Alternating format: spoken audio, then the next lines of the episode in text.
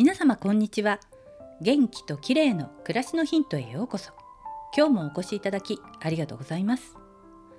家にいると何かと座って作業することが多くなりますよね。座ってばかりだと骨盤の動きが悪くなって固まってしまっている可能性が大です。今日は股関節を緩める方法についてです。股関節が硬いというとまずはストレッチをしなきゃと思いますよね。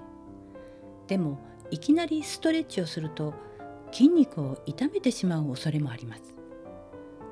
私も気合を入れてストレッチをしたら翌日に痛みが出てかえって関節の動きが悪くなってしまったという経験があります。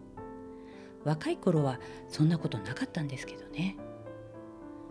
ストレッチも大切ですが座りすぎで筋肉が癒着してしまっている場合は上手にリリース。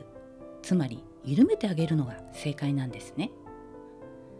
股関節の周りにはいろいろな筋肉があって可動域をコントロールしています。座った状態が長いと特に太ももの裏側ハムストリングが硬くなっています。ハムストリングの付け根がちょうどお尻の真下にあるのでそこを緩めるのがコツです。方法は床の上などで小さめのマッサージローラーやボールなどを使うのが効果的です。座骨とももの境目にローラーやボールを当てて揺するようにマッサージします。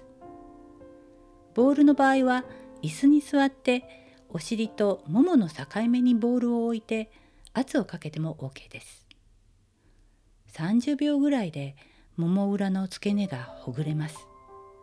このお尻の真下の筋肉が固まると骨盤が後ろに引っ張られて後傾してしまうのでこまめにほぐしていつも柔らかくしておきましょう。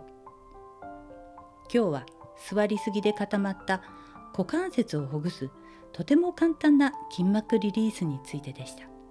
最後までお聴きいただきありがとうございます。またお会いしましょう。友吉ゆき子でした。